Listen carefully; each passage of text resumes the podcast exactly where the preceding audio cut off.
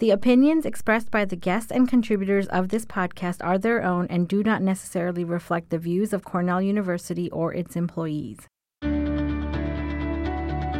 The coronavirus pandemic has impacted all of us in many different ways. The pandemic has also caused an increase in hostility and violence towards Asians and Asian Americans. On today's show, we'll be discussing the rise of xenophobia and racism with Heihei Depew. Xenophobia is the fear and hatred of strangers or foreigners, whereas racism is a belief that racial differences produce the inherent superiority of a particular race. My name is Toral Patel. My name is Anthony Sis. And you are listening to the Inclusive Excellence Podcast.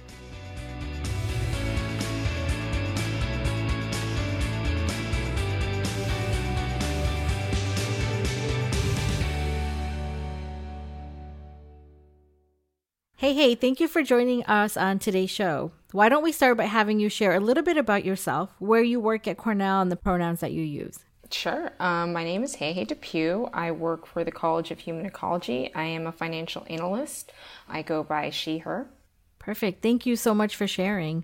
As usual, we will start with our question of the day, which Anthony has prepared for us today. So, Anthony, what is our question of the day? So, my question of the day is very much kind of just keeping in mind everything that's going on in the world, everything that's going on in our personal lives and, and whatnot. So, it's really just a temperature check of how do you feel in this moment? And so, I can start off with my answer of how do I feel in this moment. I feel overwhelmed. I feel overwhelmed by everything that's happening in the world, as well as just what what's happening in our country in terms of racial justice, in terms of social injustice.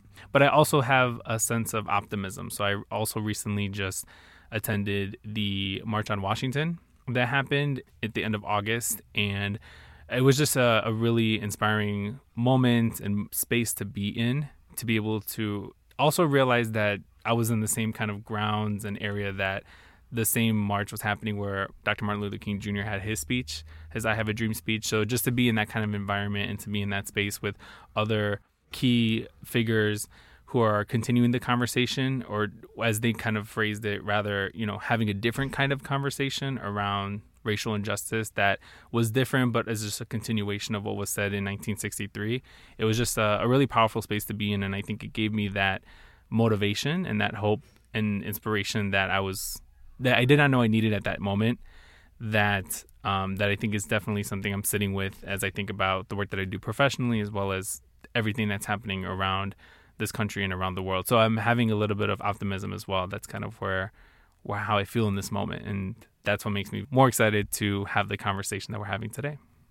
That's amazing. I'm so, uh, I don't want to say jealous, but I'm glad that you got to attend the March on Washington. I know we were talking about it and I was very excited for you to go. So Thank you for sharing that. For me, I overwhelmed is, is a great word. You used that earlier, and I, I feel the same way. I also feel hopeful that these conversations are happening. I'm glad to see that they're happening. Do, you know, I sometimes feel like maybe things aren't moving as quickly as I want them to in, in terms of the right direction. But I'm having conversations with people that I've never talked about this kind of stuff with before. And so for that reason alone, I think I'm hopeful as well. Hey, how do you feel right now? I feel like uh, my feelings fluctuate on a daily basis based on some of the things I've seen, you know, my own personal experiences. I spent some time with my family together for the first time in six months, so that was really nice to be around people, you know, that I haven't seen in a while. I mean, there's so much happening right now with the pandemic and then with, you know, a lot of these race issues happening in the country. So it really was very nice to see everybody and to have conversations with people. It, it was really nice. I think it's great to hear that you two are hopeful. I, I feel like, you know, some days I am very hopeful, some days I'm just kind of overwhelmed, like, you know, as Anthony said, it is a lot. But I think I'm feeling in a good mental headspace, better, I think, than I have in a, in a while. So that's how I'm feeling. Great. Thank you for sharing that. Thank you. Thank you so much. So, I mean, I guess coming into this conversation and with the check in question about in the moment, we talked about what is happening in the moment and how that overwhelms us but I think it'd be appropriate to dive a little bit deeper about what is happening in this moment that is affecting us. And so, you know, Heihei, from your perspective as a staff member, as a person of color, what has been some of those experiences for you that have been challenging or that have really caused some of the ways that you are currently feeling, as you mentioned in your check in?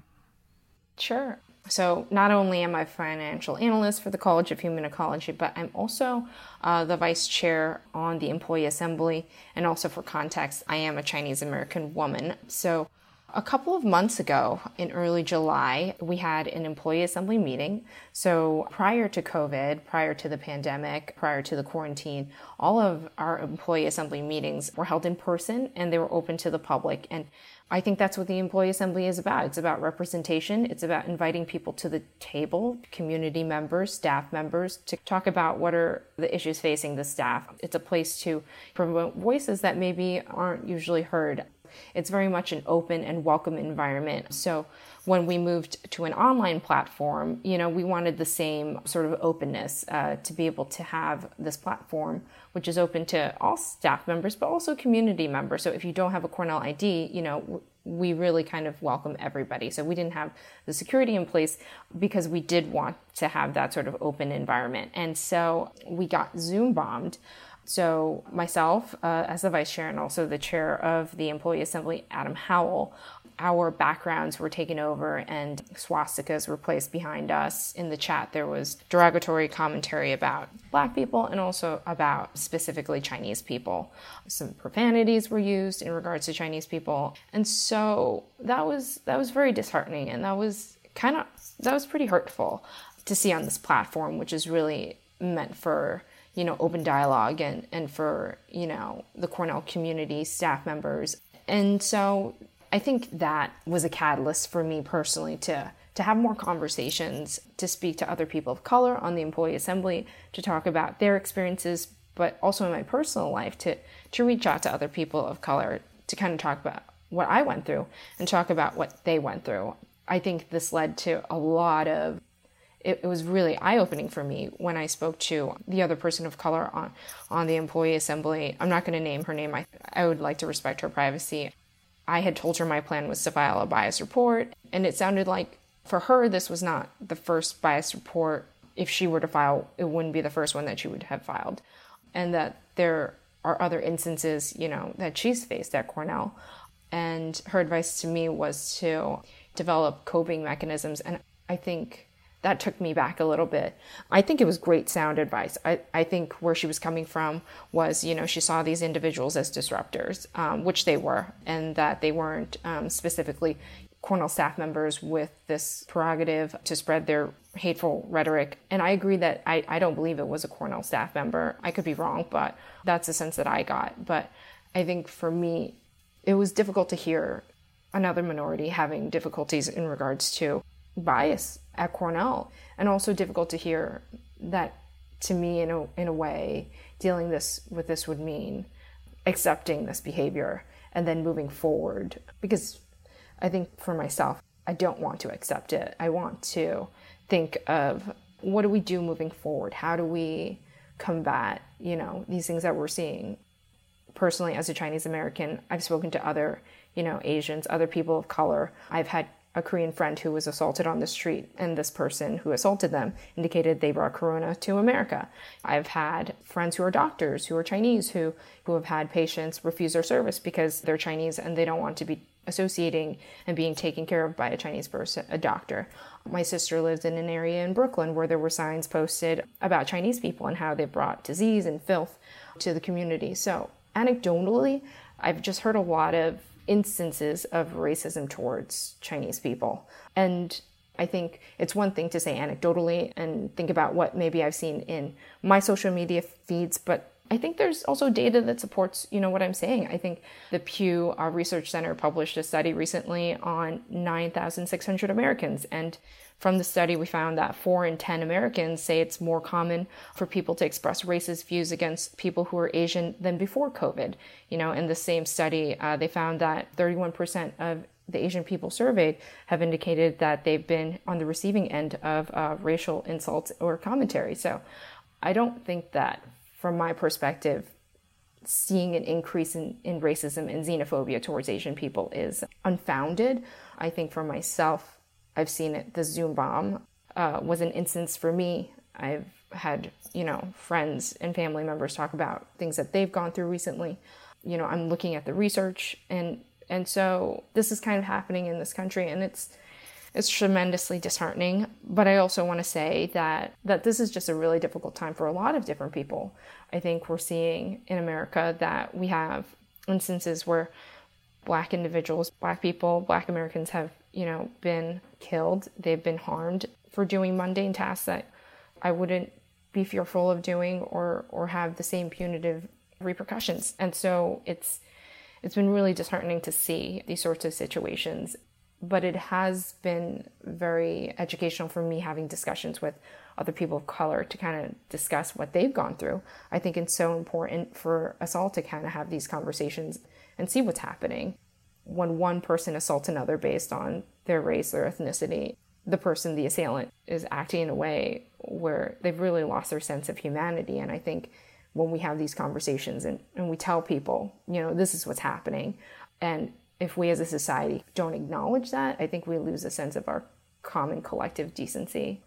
The thing that I had thought about and I want to make that clear is I am a Chinese American, I'm an Asian American, but we're not a monolith. And what has happened to me isn't representative of every, you know, Asian American's experience here. But I, I think it is important that we do have these conversations and, and we do listen to one another and we can kind of try to find solutions if there are any possible as an Asian American growing up in America, conversations around race have, have always felt kind of black and white, these conversations about black people, white people. And I think as an Asian American, it's always been uh, difficult to kind of see where we stand in these race conversations. But I think they need to be had. I do. And I think now is a good time, as good as any, to kind of have these sorts of discussions, although they are really difficult, as we've seen. Yeah, no, thank you for sharing that, and especially your experience uh, being Zoom bombed and, and experiences of your friends and, and family members and what they've gone through. Can you share a little bit about when you were Zoom bombed? What did that feel like? What was the impact on you as an individual? And then because you were Zoom bombed at work, in your work capacity, how does that impact your work at Cornell? I think when I was Zoom bombed, it happened so quickly. I logged on, I saw the imagery behind me. I saw the chat. I was trying to mute these individuals who were saying things out loud that were really disruptive. I don't think I'm that great at Zoom because I don't really know how to turn things off if somebody has like taken over my background. I don't really know how to undo that and in the moment I I didn't think to stop my video. I I just was so busy trying to mute people. I think it was very disruptive because I think at Cornell I've been here about 5 years and I've felt that the community has been really great, really warm, very receptive. I haven't felt any sort of like hostility, any sort of racism, any sort of xenophobia uh, from people. It it was really kind of eye opening because I feel like we live in in this sort of bubble, this this Cornell bubble, where I think diversity and equity are supported, and I have seen nothing but support from leadership but then to to kind of be faced with this kind of imagery and language it was really unsettling. It was not something i i'm accustomed to. It's not something i ever want to be accustomed to. I don't think it's anything that anybody on that meeting of over 50 people should have witnessed. You know we have people from different backgrounds on that meeting. There are other people of color that were on this meeting. It felt really terrible for them. It felt really terrible for me. Um, it's not the cornell community that I feel represents what my experience has been and what I think Cornell wants to represent. So it was tremendously disheartening and hurtful. In regards to how it impacted my work, I think myself as a financial analyst, a lot of what I do is reporting. It's meeting with people, talking about, you know, budgets and finance and and so I think with that, it, it hasn't changed uh, the things that I've done. I know on the employee assembly side, we've changed our security. We have made a dual login uh, policy implemented so that we don't have these sort of disruptions again and we keep a record of who's coming in and out of our meetings. So I think procedurally that has been uh, a change, but I'm just doing my best to continue the work that I'm doing professionally and try to return to, to normalcy, even though this was just a very disruptive event. Yeah, thank you for sharing your feelings. going back to that incident and then I think, you know, moving forward, as you already mentioned, it's it's been a challenging situation even still to this day to kind of overcome. I just think about for yourself, what were some of the things that you immediately did after that incident happened to really center yourself, to really take care of yourself because I think particularly as a person of color myself, I think a lot about the importance of self-care, self-preservation for marginalized communities throughout this country, throughout the world. And so I'm just curious, you know, what were some of those things that you did, techniques, activities, whatever it was that you did immediately after to really take care of yourself? Immediately after, I filed a bias report, knowing, managing my expectations, not thinking, okay, they're going to find the culprits, they're going to bring them to justice. It was more about having it on record. So filing a bias report, speaking to local authorities, talking about security, trying to figure out how do we prevent this. And then also, I issued an email to EA members indicating this is what I've done. I filed the bias report. I encourage you to as well if you feel comfortable with it, condemning the sorts of imagery and language on the Zoom bomb and letting them know where I stood. When it first happened, I was angry. I wanted to get a sense of what I could do moving forward to combat this. Um, so the bias report and the IT measures, that was part of it. But then also having conversations with other people, that was pretty integral because I want very much for people to know that these things do happen. I think it's important because I think sometimes people say, I haven't seen anything like that here at Cornell. And perhaps you haven't. And, and that's great, but these things are happening. And I think it's important to acknowledge that, that we're not free of this kind of negative, ignorant behavior that, that it is around us. And, and we have to find some way, somehow, to acknowledge it, even if we don't necessarily know how we can address it. Because the Zoom bomb incident, it was individuals that we can identify with hateful commentary and imagery how do we combat this sort of faceless group? How do we confront this sort of faceless ideology and hate broadly? I mean, I think that's a really difficult question to answer. So I think for myself, as I went through a range of emotions, it was anger, then it was trying to be more educated on other people's experience, trying to be empathetic towards their experiences, trying to kind of figure out what the next steps are, reaching out to other individuals, asking what their suggestions are. And from, you know, this email, we had another employee assembly member, you know, suggest writing a resolution to condemn hate crime and hate speech, which was a resolution that I also supported and I think is a good way to state as the employee assembly this is where we stand on this type of behavior. I think a lot of times when instances happen on campus, sometimes it can be difficult to address them. I think on the employee assembly, there's a lot that we are working on in terms of issues and I think it was really good step for us to to have this resolution to solidify what our stance is because this is a racially charged time. And so I thought that was helpful. We had somebody else suggest that maybe we have conversations with other colleague network groups uh, on campus, especially ones maybe geared towards people of color to kind of have conversations and talk about their experiences so that we could learn more. And so it was really great to see people reach out with their commentary, with their suggestions. I think that's part of what has helped me a lot to, to hear that people care and are willing to work towards a better vision for the future whether that's a resolution or you know more meetings or more conversations I, I think it all helps me um, to see people being engaged in this process, even though the answers are sometimes there just are no answers, and sometimes there's there's just a lot of gray area, and it feels like you're doing something, but sometimes you're not really sure how it impacts things or if it'll really solve anything. I mean, it's difficult to say. Yeah. Yeah, I'm actually really glad to hear about um, some of the resolutions that the EA uh, took and is, is working on to address some of these concerns that people have. So, why do you think that all staff and faculty should care about racism and xenophobia here at Cornell?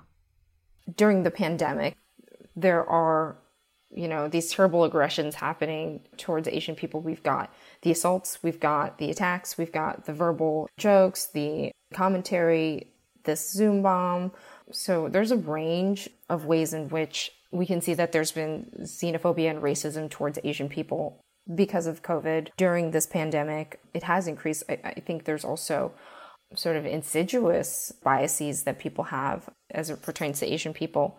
I think of this term called the bamboo ceiling. I think of misconceptions about Asian people that perpetuate within our society that sometimes lend to diminishing how capable Asian people might be in realms of being creative or in realms of being um, independent free thinkers, of being natural leaders. And so I think of this one instance that occurred prior to the pandemic. This was, I think, October of 2019, so almost a year ago. I was on a flight from uh, Washington, D.C. to Seattle, Washington. I was sitting next to a middle aged white woman. We struck up a conversation and things were going really well. We had found a lot of parallels in our lives. She was from coincidentally the same neighborhood in Brooklyn that I'm from, uh, which is this neighborhood that nobody knows of. People who live there don't know about it. It's this neighborhood called Kensington, Brooklyn. She went to the same elementary school as me. She went to the same bagel shop as me. We, you know, talked about the neighborhood and how things had changed so much. Uh, she went to Cornell for school. I work at Cornell, obviously. And so there were a lot of parallels in our lives. And so it was really a great conversation that we were having. And then all of a sudden, the conversation kind of changed and we started talking about Asian Americans. She is a lawyer at a law firm in DC. And so she mentioned to me that while Asian Americans were great associates, they came from great schools, great education, very hardworking, she told me that she didn't think that Asian Americans were creative thinkers, that they weren't natural born leaders. And, and that really took me back because I did not sense any hostility from this person. I did not think that she was coming from an aggressive place, but I think what she was saying was tremendously harmful towards Asian Americans. I think a lot of people probably share these sorts of feelings about Asian Americans, about you know, a certain demographic thinking that perhaps we are very docile and we are very focused on academics, but perhaps we are not the best uh, at thinking outside of the box. Perhaps they might think that we're not very outspoken or that we are not the type to take leadership roles well, perhaps. I don't know. So that was sort of the feedback I was getting from her. And I, I was really not sure of how to address that because I think in my own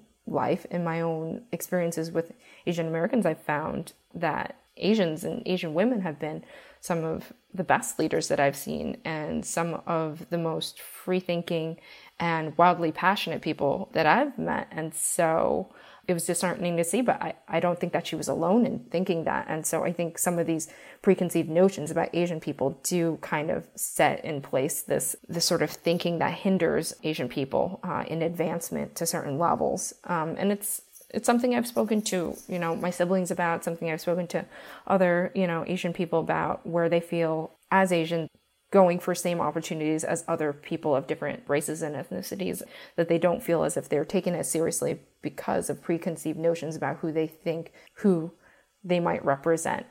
So I think that is very disheartening as well. Heihei, you mentioned the term bamboo ceiling. For our listeners who don't know, can you describe what that means?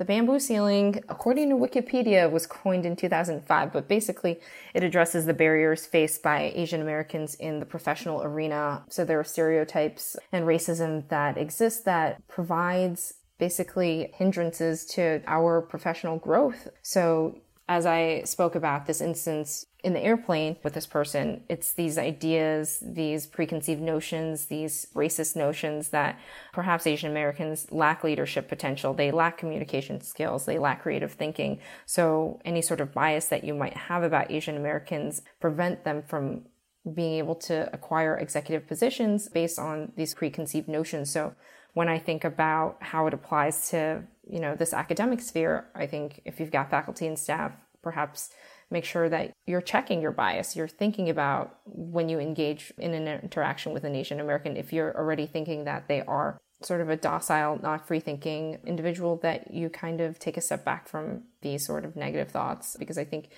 what ends up happening is you, you limit a person's capacity to kind of be more than these stereotypes and more than what you think that they are. So the bamboo ceiling is is definitely something I think a lot of Asians have been fighting against for a while now. When you think about the amount of Asians in Ivy League institutions, it's pretty substantial. But when you think about the amount of Asians in executive level positions at you know Fortune 500 companies, that doesn't represent that same percentage. So I think it's something that we haven't really reckoned with it, and it is an issue for our community. It's one that we definitely have discussed and pondered.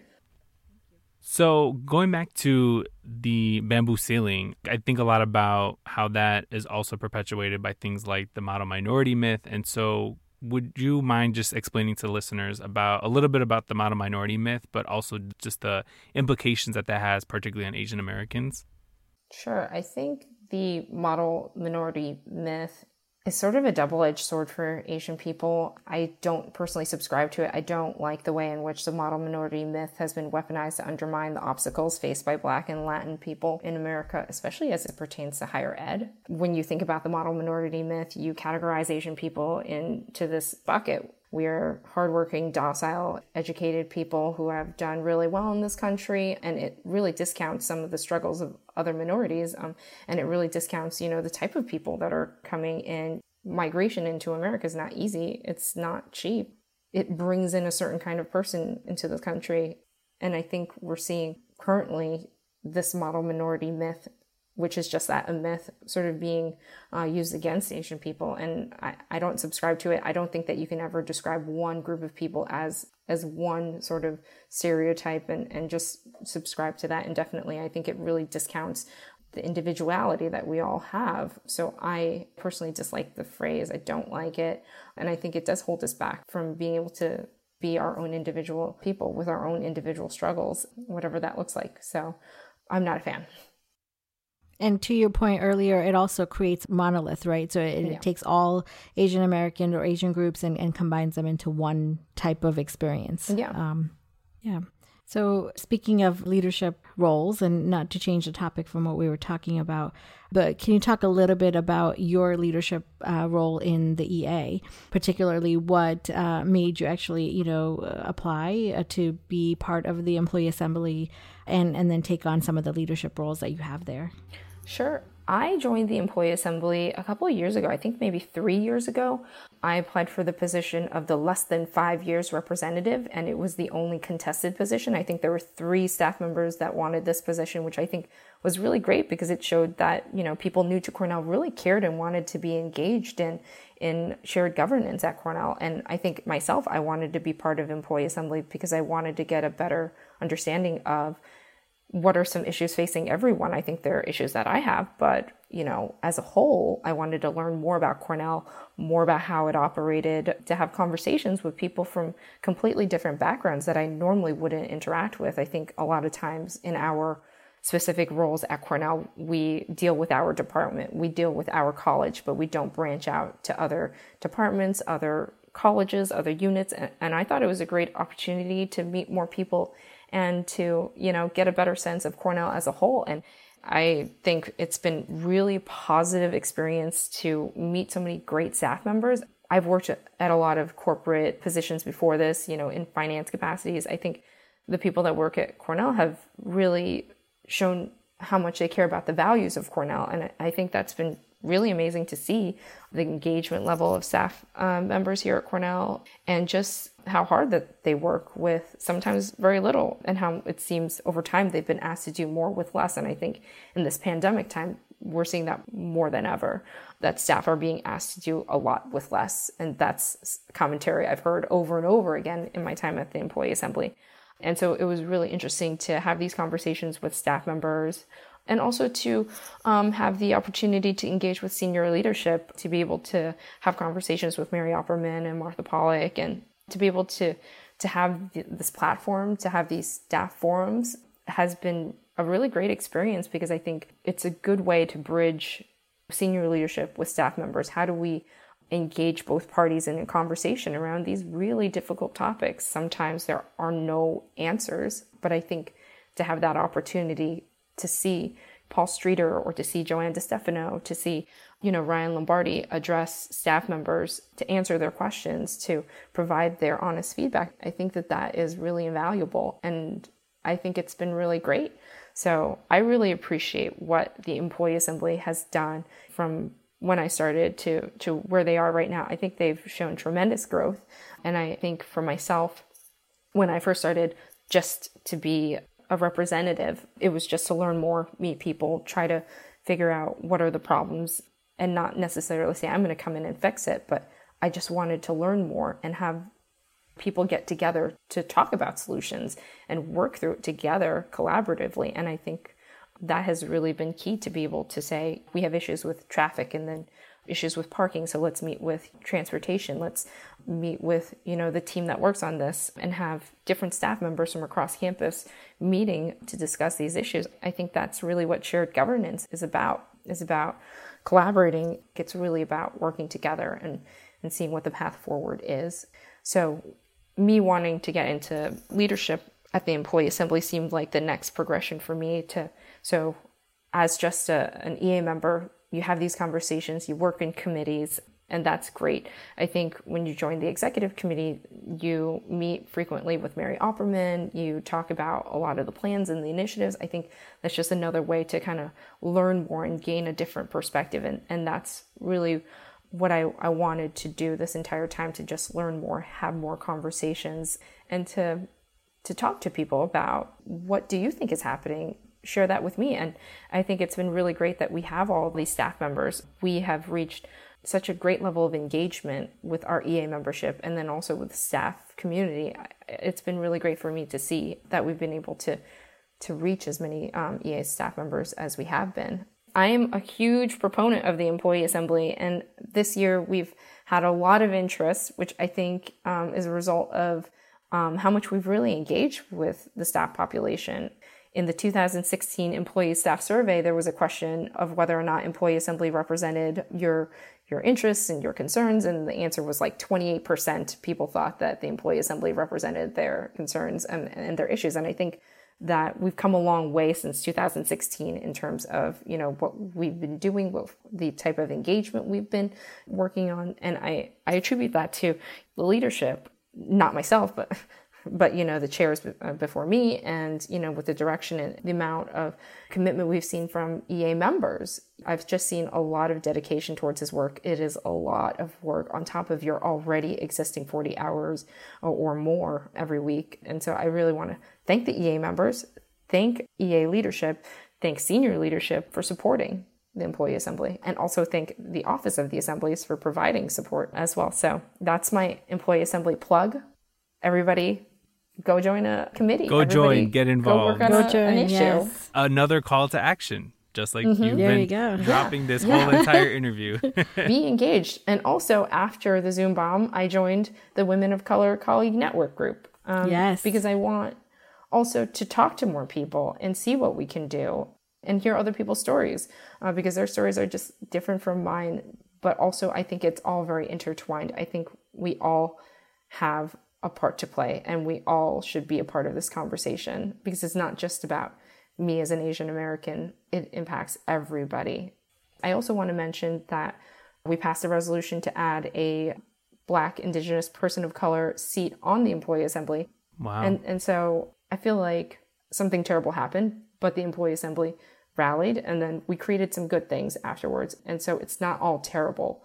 And I think that has been very helpful to see something terrible, you know, staff engagement, resolutions, you know, calls to action.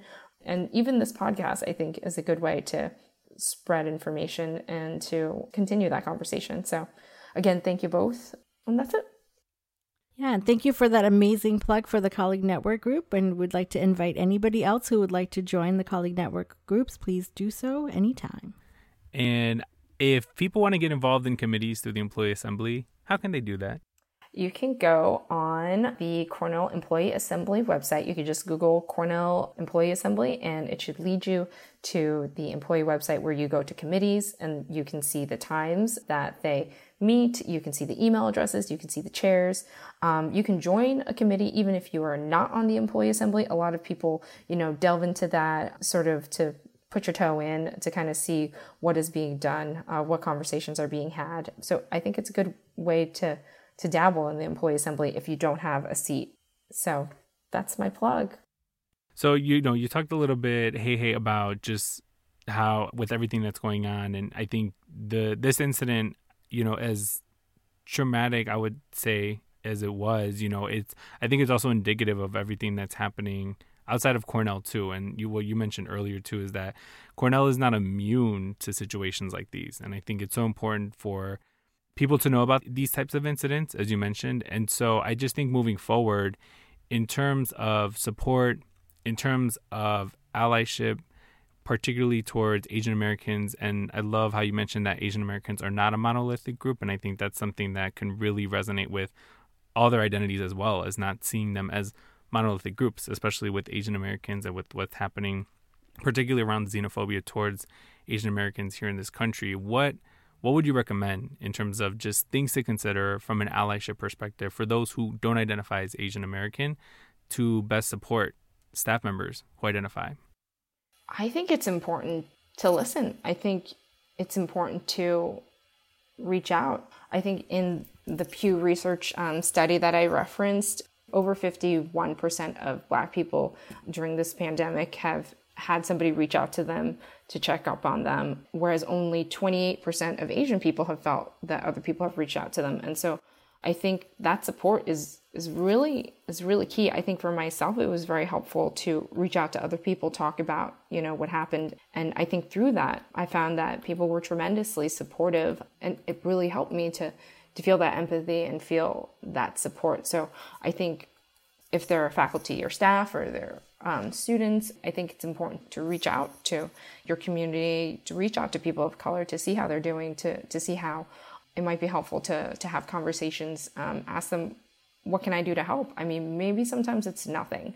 For myself, oftentimes I'll talk about you know this incident, and people say, what can we do? And the answer is this: this is all I really need right now. I just need you to listen. I need you to understand that this is happening. I'm I'm not just making it up, and to kind of understand my perspective I had a conversation with a friend and I was expressing some of my fears about returning to New York City for a visit. And she is a person of color. She's an Afro Latina, and she indicated that she hadn't seen any racism towards Asian people. And so she thought it would be fine for me. And I understood where she was coming from. I think she was trying to quell some of my fears, but I think it almost felt like she was minimizing maybe some of the real fear I might have. I mean, based on, you know, this Pew Research Center study, I mean, 31% of Asian people have, so that's one in three Asian people have have had slurs, jokes directed at them because of their Asian identity. And so where I'm going with this is I, I, I want people to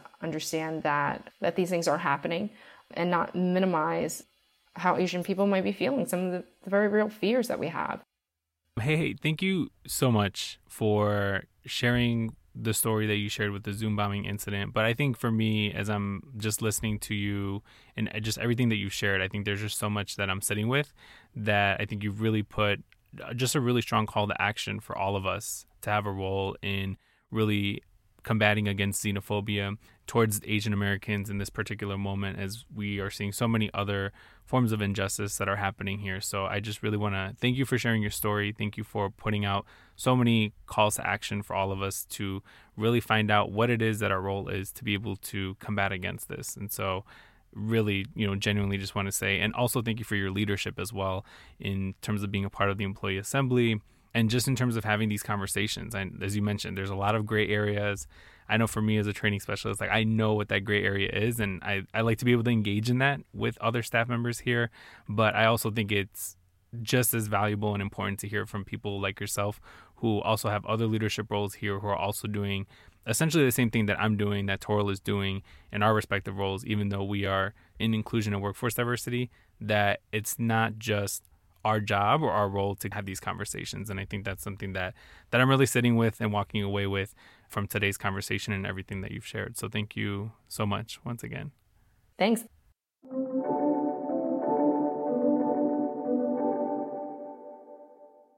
Wow, Toral. What an interview. What did you think? What did you take away from the conversation with Heihei? there were two components really it's one is this concept of a monolith and then the other one is this model minority concept right that really both of those speak to me And for me, the monolith concept, you know, as an Indian American, somebody who, who whose family ancestors and and you know, I was born in India, I am technically considered Asian, right? Because India is part of Asia, but because you know, and so th- so this other side of this monolith is yes, one concept is that all Asians are grouped together as one identity, but then there's there's a South Asian group that's kind of left out of even the monolith, right? And and yet we're part of this larger group that exists. And so so I want to kind of hone in on that concept a little bit and then the other one that stood out to me was this concept of model minorities. And as an individual, as a female minority, I can truly say that even though I am a female and a, a, woman of color, that I have had a lot of privileges that I know doesn't exist for other marginalized identities, right? And I think it's because I am also considered to be part of this model minority group or myth that exists that, you know, technically as an Asian American, that I have a lot of advantages that are afforded to me because I'm part of this model group. So those are the two components in our conversation that really stood out to me and that really spoke to me. Thank you. Thank you for sharing that and for being vulnerable and admitting that in this recap. So thank you.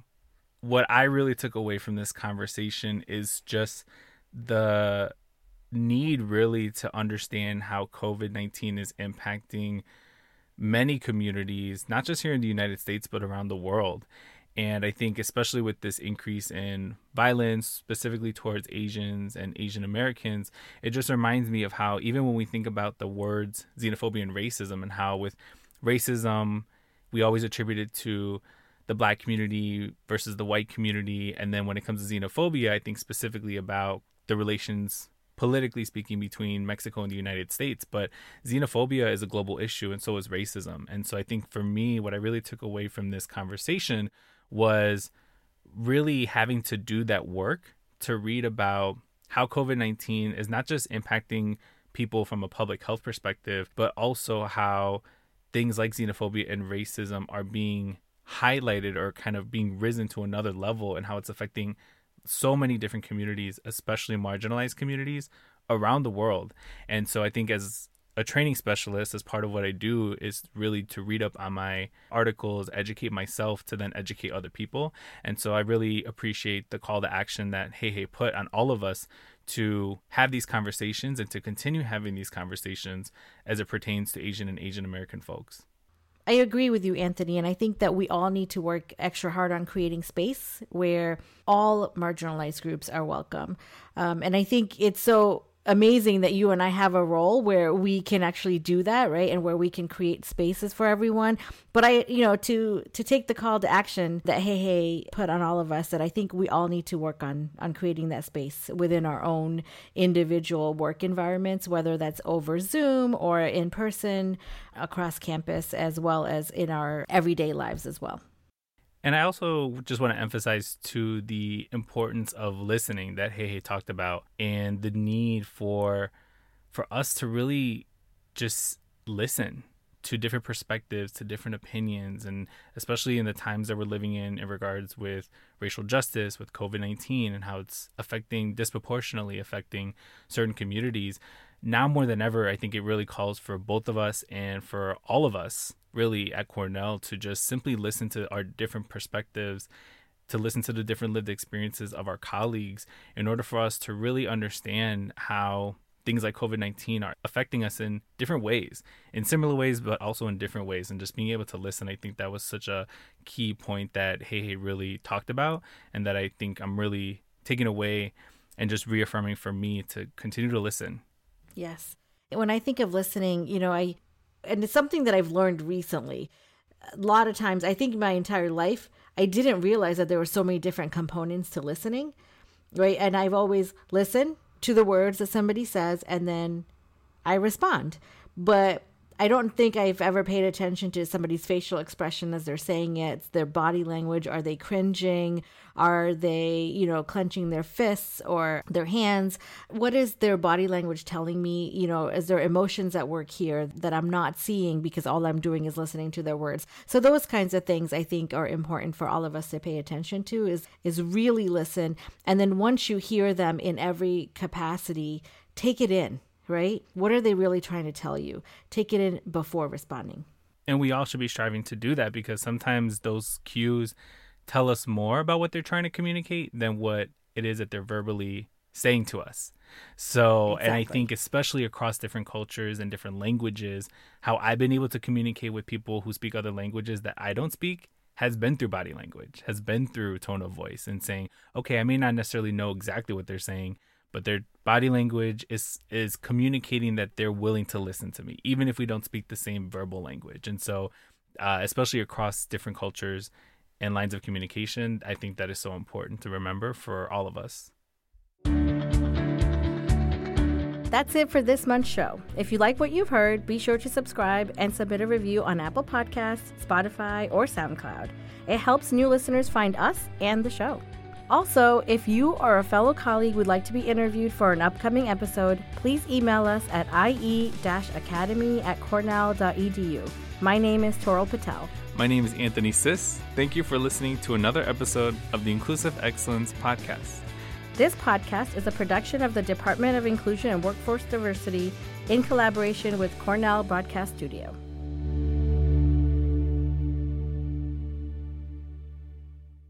A very special shout out and thank you to Bert Odom Reed, our sound engineer, for making us sound wonderful each and every episode. Thanks, Thanks Bert. Thanks, Bert. really okay, off. Perfect.